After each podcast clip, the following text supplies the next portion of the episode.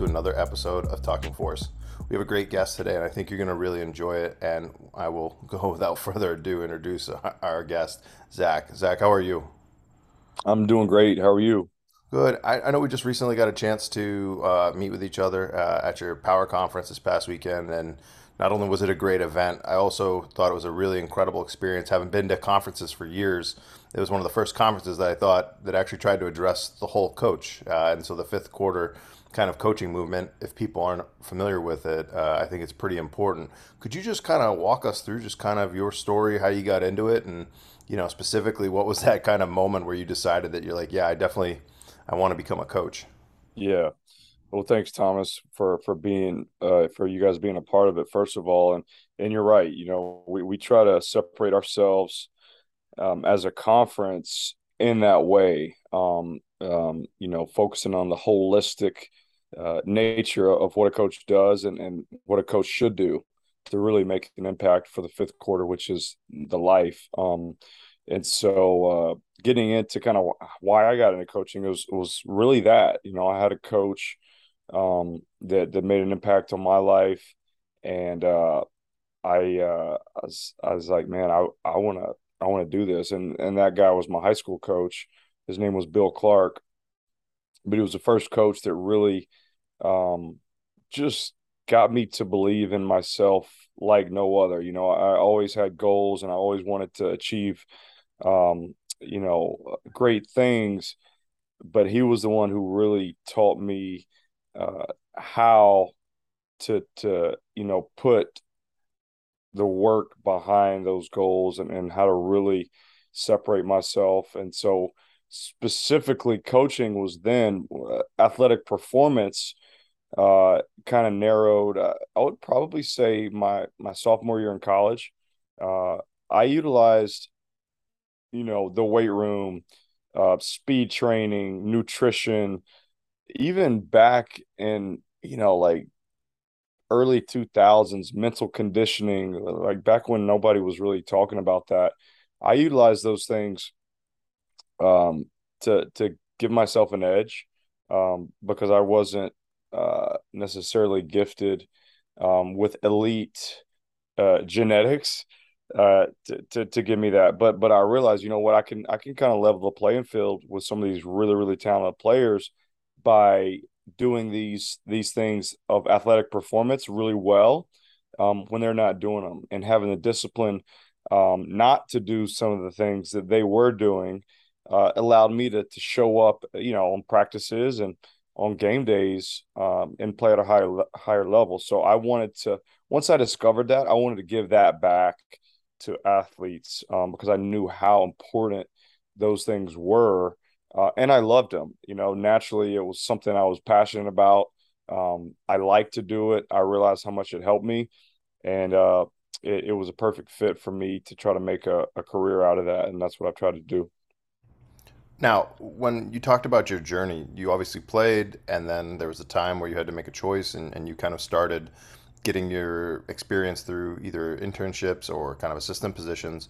Uh, I find it now, and, I, and I've said this to some of my students, is that you're not just going to fall into the director role overnight. And even if you were to, you're probably not prepared. We know it takes about 500 to 800 hours to develop a coach to the point of that you're useful. And I say that loosely of that you can read the room, you understand the emotional side, you understand the technical side, and you can successfully execute a lift under guidance. But to really start running multiple racks, to run a room, to run a team or multiple teams, there, there's a nuance to that that you definitely don't want to be put into a situation that you're not prepared. Um, and then I want to kind of get to where you're at now, where you're actually now running multiple teams. So how do you how do you get to where you're at, and kind of what what has that journey been like, and what have you learned along the way? Sure. So uh, my journey to get to where I I am now, um, it really started when I was when I was playing. You know, so um, in college I, I went to UAB, which is now a really really really good football program here in Birmingham, and uh, we were pretty good when I was there, but we did not have the the same resources and and coaching, you know, that uh, some other schools may have had, and so a lot of my training was self taught starting in college. uh, because I knew, uh, like I said earlier, I knew that was an area that I had to really do well to to try to gain an edge. So I I really started self teaching uh, there, and when I say self taught, I don't necessarily mean um, like internet. I mean I sought out coaches. So I would I remember I would drive to Atlanta. There was a guy named Chip Smith who ran this facility called Competitive Edge, and uh, I would go train with him in summers, and I would, you know, just learn from him. I, and and I would do stuff like that all the time. I would seek out coaches um, in the private sector, uh, and I would learn from them, and I would train, and I would bring that stuff back, and, and I would do that stuff. So it really started there, just being hungry and and, and not uh, having excuses, but but learning how to do things on my own, I guess you could say. Uh, it, it morphed into uh, when I got an opportunity to play in the NFL. Then I learned from those coaches as well, uh, and I and I didn't just learn by hey doing what they do. I asked them questions specifically. I I told them what I wanted to do in life um, after football because I knew at that point, and um, I asked if they would help me, you know, on my on my path. So I really utilized the opportunity in the NFL not only to play, but to get um, a, a, head start on coaching, you know. And so um, that was with the the Green Bay Packers, the Baltimore Ravens, the New Orleans Saints, NFL Europe, and so all, all these coaches who had you know great experience and great knowledge, I was picking their brains and I was writing in my notebook and I was I was learning. So that was really what I tell people that that was kind of like an internship for me, um, uh, because I, I spent you know the first three years out of college doing that instead of you know maybe a traditional path for a, a strength and conditioning professional would to be do an internship or a GA. I, I never did those necessarily right out of college, but I utilized my time in the NFL to, to learn and to grow. Um, after the NFL, I um, I did I did an internship at the University of Alabama with Coach Scott Cochran. Um, I was back here in Birmingham finishing my degree. I never finished my undergrad. Um, I left a semester early um, to pursue the NFL, so I had to come back here um, to finish undergrad. At that time, I did a double internship. So University of Alabama in the morning, UAB in the afternoon with a coach named Lou Dineen he um, was in charge of the UAB basketball team. But uh, I did that for about four months. So Tuscaloosa in the morning, drive back to Birmingham in the afternoon, just to, you know, uh, it's about a 45 minute drive. So really just kind of dedicated that semester of my life to continued growth and, and learning. And once I finished that degree, I got an opportunity to go out to Exos. It was called Athletes Performance at the time. This was 2007 and um, I spent four years with with athletes performance coaching and and learning and, and that was a place that i'm really really grateful for um, because there was a education curriculum of not only you know uh, education in the classroom but practical um, and so i really don't think i could have got a better experience as a young coach than than being there and really um, being taught there are four big pillars which I've adopted as as my own um, that that make up human performance are mindset, movement, nutrition, and recovery.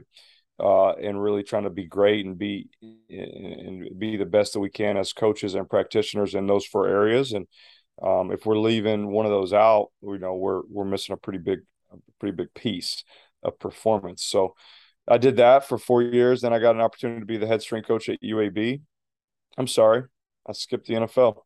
I got an opportunity to be the uh, the assistant strength coach for the Green Bay Packers, and that that opportunity really, like I said earlier, started because I was asking so many questions as a player. Mark Lovat, who was an assistant when I was a player, he he was the one teaching me and educating me back then. So he knew he knew how passionate I was we stayed in touch. He became the head strength coach. He hired me as his assistant after I was done playing. So that that's a good story of, of how relationships um, go long after what you may think. Um, whereas a lot of people that, oh, once I'm, you know, cut from Green Bay, I'm never going to see those people again. Well, I got an opportunity to to come back into that organization um, as a coach, uh, but because I I showed passion and and, and I, I handled myself the right way as a player. Um, so I did three years with Green Bay as an assistant. Then I got my first head job at UAB. And I got that first head job with Bill Clark, who I mentioned earlier in the show, being my high school coach, who had a great, great impact on me. Well, Bill, you know, had ultra success in the high school levels, and then he got into college. Um, and uh, his first Division One college head coaching job, he he hired me um, to be to be his head strength coach. So it was a dream come true. That kind of came to uh, I'm not to say a tragic end um, because all endings are are they're new beginnings, you know, for something else. But UAB shut down football after one year. Uh, we we actually had the best season they'd had in ten years, but they still shut it down. They said they, they didn't have money to go on, and so uh, UAB was done, um, which led me to my next opportunity, which was Southern Miss. Um, I was the director of strength conditioning uh, at Southern Miss for two and a half years. Um, I was also the interim athletic director at Southern Miss for the last three months of my career there while they were looking for a new permanent AD. Uh, I went to Kansas as a director for three years. Uh, I went after that to Mizzou as a director for two years, and then um, led me back to Birmingham with the USFL. Well, as we've we've always talked about, it's never a, a straight line uh, to success, and your ability and resilience to be able to take situations that otherwise could be um, depressing or you know put you in a bad mood, you, you somehow are able to bounce back and turn it into a positive. And, and uh, I think that's a trait that many young coaches don't necessarily see. You know, it's it's it's good or bad. It's failure or success, and instead of trying to really, as you put in the conference, the marinade in adversity, and then what can you do to make uh, something out of it? And I think that's a that's a wise lesson. And I'd also like to ask, you know, we talk about the two things we would always look for at Yale was, you know, with a young coach, are you humble and hungry? Because mm-hmm. typically you got one. You right. can be super humble and it's good enough, or or you can be very hungry and then be ready to stab somebody in the back. But to try to find that duality and and do it in a way you keep mentioning that you were asking questions and you were very engaged how did you temper that so that it also wasn't perceived as questioning? How did you temper that so that it was you seeking information due to excitement and passion and not perceived by coaches as being, well, because I told you to? And especially in the early 2000s, there's been a massive shift in the way that coaching um, is performed. How did you walk that fine line early on? Sure. I think the important thing to that is, is timing, you know, so number one, um, I, I wanted to show my character first, um, and, and and my character is a, is is one of humility, you know. And so, in terms of being early, being respectful, staying late, uh, cleaning up after myself, um, saying yes, coach, yes, sir, you know. And so, first of all, like showing them who I was as a person, you know, and I think that's important for young coaches to hear is like, hey, as soon as you get in, don't don't start like day one, like, hey, well, why we show them who you are, you know, let like let let your true character traits reveal first, um, establish that relationship, um, and let them know how passionate you are in terms of your work ethic, um, and, and your ability to to do simple things well, being on time you know, staying late, uh, doing things that others aren't. And then that gives you the opportunity to then, you know what, coach, I, am really passionate about growing. Uh, is there a time? I'd always ask, you know, I would never just like in the middle of a session, hey, talk to me. How do we, how do we coach this clean? Coach, if you have time, anytime this week, at, could I stay like 10 or 15 minutes after and, and ask you some questions? I really want to try to get better and so just being intentional on how you ask and and and letting them uh, first see your character shine through um, and that that's got to be a character of, of like you said um, humility and, and, hunger to grow not uh, i think i know this better than you I'm gonna uh, ask you some some really hard questions and and make you think that I'm smart um, by coming off and and and, and using language that uh, I think makes me smarter, whether it's anatomical language or whatever. But uh, you know, we've all had those interns, and, and um, I've had to sit those those guys and those girls down and say, "Hey, look, like I, I know you're hungry, and I know you you've just passed your CSCS." And you know everything the NSCA book says to do. You got it figured out. You got it figured out. but uh, just just temper back a little bit and, and let me teach you about this whole other side of coaching that you really don't know anything about yet. And if you can humble yourself and, and learn and grow, you're going to be a lot better. So that's the key. Let, let them see your character first um, and your humility, and, and then, you know, be intentional with how you ask to learn and grow. Yeah, I would often tell the story to interns because obviously, again, you're excited, you're hungry, you come in, and, and why can't I know now? Why can't I know now? you know and i and i would draw these comparisons of that if i gave you the keys to a lamborghini that'd be cool right yeah well if i gave it to you at 10 that wouldn't be so good like you have to be ready you have to have a knowledge and understanding and we would often do things. So for instance take cleaning in the weight room. We would pick our turf. We'd make the turf. It's a blue turf. It would be blue blue. And blue blue was so blue there was not a strand or piece of hair or anything. And that thing was blue and you hand pick it and you get down on your hands and knees at the end of the night. And so at first it's, well, this is stupid. Let's get a vacuum. Why do I have to do this? And then, I don't know, about a week or two in, they'd kind of get is that this is what our athletes deserve. Because remember, we're in the service business. We are serving our athletes. And if we can't take care of the turf, how are we going to take care of their bodies? And then about three or four more weeks go by, and someone finally goes, hmm, there's a lot of attention to detail. And, and then the stars kind of align and they start to realize that no one's going to die if you miss a piece of lint on the turf. No one's going to die if the plates aren't exactly set up the right way. And it's not just doing it to be a jerk. But when I saw that, okay, now let's go look at some data. Now let's talk about programming because if you're off by 3 to 5% in our loading scheme, you could blow somebody's back out. And high performance is a razor's edge. So, what I'm looking for is your attention to detail and commitment to excellence, even when you're tired, because you may have to coach when you're tired. Like even when you've had a bad day, nobody cares. You have to get on stage and you have to coach. And if there's a max lift going on, or say it's a dynamic room and people are going around, like you got to have your head on a swivel. And I think that persistent attention to detail is very tough. And so we would do that. But I think also as a leader, as you mentioned, set up and facilitate times for questions. So have a book. You see something, write it down you know, we're here to train the athletes, but you know, you are giving me your time. I will give you education and mentorship. But on Wednesday, we'll do an all hands. On Friday, we'll do a deep dive, and come prepared and think about it and really think about it. It was always so interesting to see from the beginning of the semester of why do we do that? Why do we do that? To oh, this individual has a lot going on at home. This individual is an engineer. This individual is an art student. This individual has never touched a weight before, but it's an all American. And so you start noticing those subtle nuances, as you alluded to when you first passed your CSCS. You now know everything, and it wasn't uncommon for the interns to leave and say, "Wow, we know nothing. We're stupid."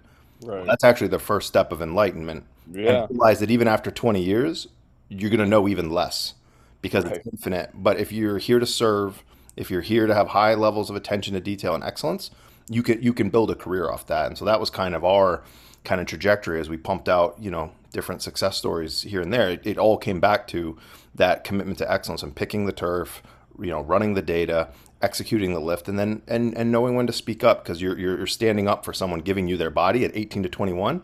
That if something goes wrong, you could mess them up for life, and that's a heavy, heavy weight. And if you don't know that as a coach, then you know you, you're setting yourself up for problems. Yeah, yeah, I couldn't agree more with you on uh, what you said about serving. You know, I I personally do not believe you can lead if you can't serve.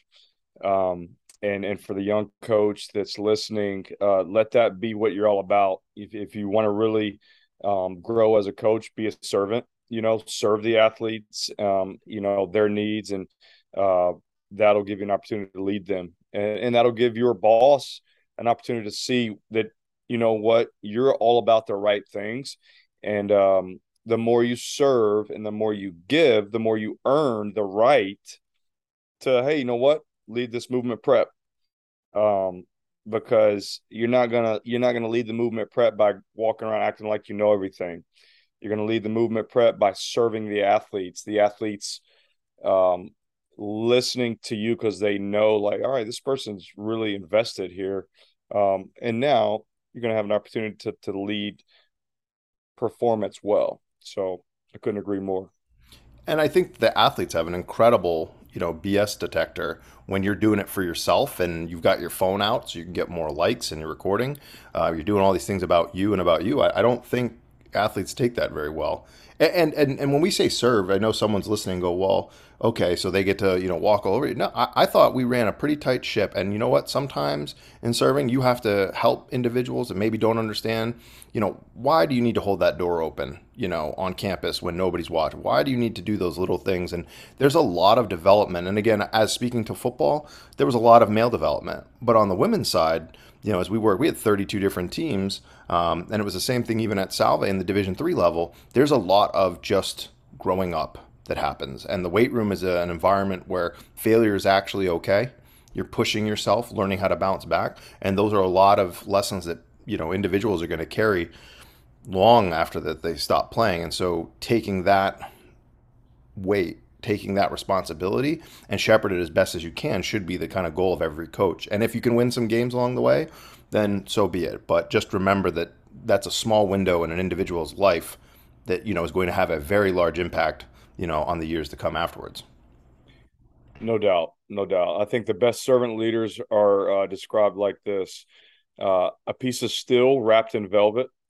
Um, so the exterior is soft and smooth, and those are the things like you mentioned, opening the doors, giving a hey, good morning. But the the the inside is, is still, and those are those standards, those non-negotiables. Um, and and those don't bend. Time, respect, you know, uh, whatever your non-negotiables or your standards of your program are, those don't bend at all. Um, but that doesn't mean you got to be, uh, uh, you know, a prick at all times uh, because nobody like that is going to be a good leader. They're not going to be a fifth quarter coach. Um, and so somebody told me that analogy before, and I've always tried to live by. You know what? Uh, a piece of steel wrapped in velvet, and, and, that's that's what a servant leader looks like, and uh, that's how I try to operate. I like that. Now, now, getting to where we are today, how do you apply that kind of concept now? And for those who don't know, you've recently taken the position at the USFL. Can you talk a little bit about this league? I know in the past there's been different leagues, there's been XFLs, and now this USFL. Like, kind of give me that 30,000 foot view of what it is, uh, and then kind of dive into your role, which is pretty unique. And, and I'm not sure if there's another professional league other than maybe the UFC that kind of has a umbrella type system um, in the director role.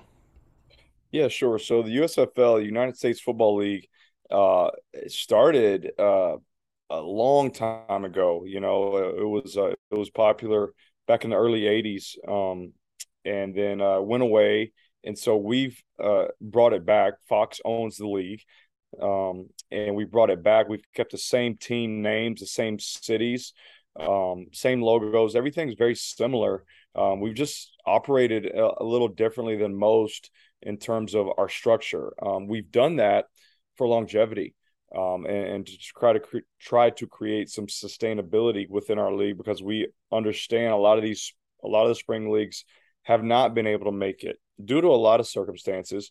Um, uh, but so uh, we, we said, hey, what do we need to do differently? How do we learn from others' mistakes, and uh, what do we need to do differently to sustain, you know, and make this something? Because uh, Americans love football. Um, and there's a lot of really, really, really talented football athletes in our country that are not playing in the NFL because there's so few spots in the NFL. You know, off-season rosters are at 90, I believe, and they got to cut to 53. There's 32 teams, so do the math. That's a lot, a lot of good players that were on an NFL roster in the offseason, and come September, they're not. And so, where do those guys have a, a place to play? Well, without the USFL, they don't have anywhere to play uh, unless they want to go overseas or you know to Canada.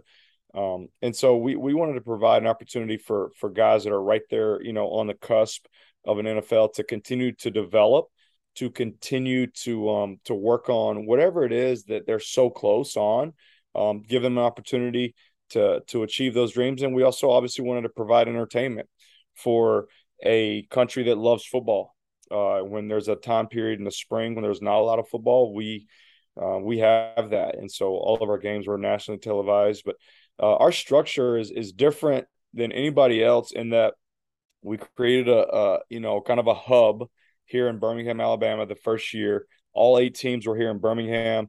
They practiced here. They lived. They trained. They, you know, they did everything here. They played all the games here. Um, and so, what we wanted to do eh, from a from a performance and wellness standpoint is, you know, build one big weight room, have one staff that that trained all eight teams. So there was some uniformity in in the training that the guys were getting. There wasn't you know hey they are getting this they're not getting this. Uh, so the programming was, was similar for for all teams. Um, it was uh, it was something that uh, had never been done before. So there's a lot of logistical um, you know uh, problems to solve. Um, but we uh, we operated like that. You know that they would train as teams, so there were there were 50 man rosters. We had a pretty big weight room, so we did you know full teams at once, and generally we would go two to three teams in the morning, two to three teams in the afternoon, um, and we would rotate based on their game day, you know, their lifting days of the week, and so uh, you know I directed that. I had a staff, a, a great staff that that helped me execute what we needed to execute. But um, it was a it was a great experience, you know, to have that many guys. You know, I kind of I kind of uh, tried to see it as a two for one, kind of a high school, a high school strength conditioning coach because they have really big groups. Um, and so like I tried to learn from a lot of those guys because I'd never I'd never had groups of of 50 unless it was like maybe training camp when we were going offense and defense in college, but it was a big group, you know, and so, uh, but also like maybe a small college. Um, hey, we we're training everybody at once, um, and so h- how do I really um, do that in a way that we can be effective and and and have a good coach's eye on, on as many people as we can? So we operated like that, and uh, you know it, it went well. Uh, I think we we really showed the guys that we wanted to be detailed in our training. Uh, we want to be detailed not only in, in the, the training, but our, our what we did from a mental wellness standpoint. Uh, we provided a lot of education in that regard uh, to, to our athletes and, and just, again, prove to them that their health and wellness is in our best interest.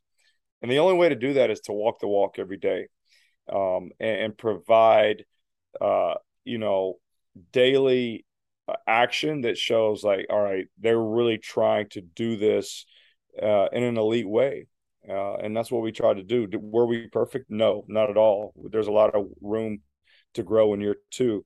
Um, but i think the athletes of the usfl knew by the end of it that you know what coach Woodfin his staff they care like about our wellness our athletic ability our mental state and and they did everything they could to help us grow that's awesome. Now, when you go forward into year two, what are some of the things you're going to do differently? Yeah, so um, year two, we, we will have another hub in year two. So part of the growth model of the US, USFL is um, to start well, so we get some momentum, and then we expand from there. So we're going to have a second hub in year two. Do not know where that hub will be yet, um, but we'll have four teams in that hub, and then we'll keep four teams here in Birmingham. Um, and uh, we'll basically set up now two weight rooms, so a weight room in both hubs, and it'll go from from all 400 athletes being in one spot. So now I'll have 200 in one spot, 200 in another. So I'll bring on uh, more staff. I'll still be the director um, of of the league, but but now someone will be elsewhere operating away from me instead of everybody operating with me. And uh, we'll grow in, in that regard. And, and then hopefully by year three year four we start getting uh, the majority of these teams into their own cities. And that's when that's when the structure will move more to a traditional structure where everybody has their own performance coaches.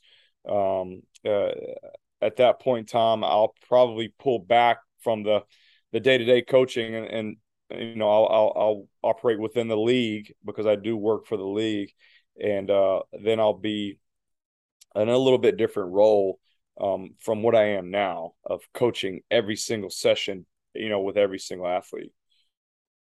Moving forward, how do you see that it doesn't fall into the trap of the XFL or the other leagues that have tried and failed? You mentioned one thing that it's in the spring, not the summer. You, I don't know what the rule structure is, and maybe you could, you know, for listeners to understand. I know uh, XFL got kind of gimmicky, um, but then on the second iteration, I thought, you know, they started experimenting with rules that were actually, you know, pretty innovative and safe and that was able to push the limit to things that you know maybe the NFL couldn't do because that's the traditional form. What are some things on the innovation side of things, or rules, or things that you think that will help increase the longevity? Because again, anytime you start a new league, especially in the football space, there's a lot of expenses. So how do you make it profitable and sustainable? Sure. So so speaking to your first question, some things that we did differently um, than the NFL that I think that the, the football fan really enjoyed. And as if, if you watched USFL, you would see this different camera angles. So they had drone, they had drones at every game, and they had drone angles. Um, they had um, they had TV camera men on the field. Uh, the NFL doesn't doesn't do that. Um, they they had mic'd up players, so you now you can start to get inside the game at a level that that uh, most fans have never experienced in terms of like the play call from the coach to the quarterback in the helmet, the play call from the quarterback to the offense, um, and then the execution of that play. And so some things that that are really avid football fans like, man, this is really really cool. Um, you know, some rule changes that I thought were pretty cool. Um, you could go for one, two, or three after a touchdown. You know, so if you're in a, a nine point game, the NFL, that's a two possession game. Well, in the USFL, that's a one possession game, you know, and so th- there's always opportunities to uh to even the, the game. The games rarely get out of hand because there's so many ways to get back into it. You know, instead of an onside kick in the USFL, this was one that that I liked. You know, a lot of people were probably like, ah, you instead of kicking it onside, if you were down, you could run a play. So, for example, let's say you, you do an onside kick from the 35. Well, you miss it, and the team gets the ball at the 45, and now they're going in. They can score quick. Very similar philosophy, but instead of the kick, because we know the kick has very low percentage in getting recovered by the kicking team, you can run a play. It's not an easy play though. It's it's a I think it's a 13 yard play. So let's say fourth and 13. You can run that play. If you get it, it's just like recovering the onside. You keep going. If you miss it, then obviously they have the ball right there.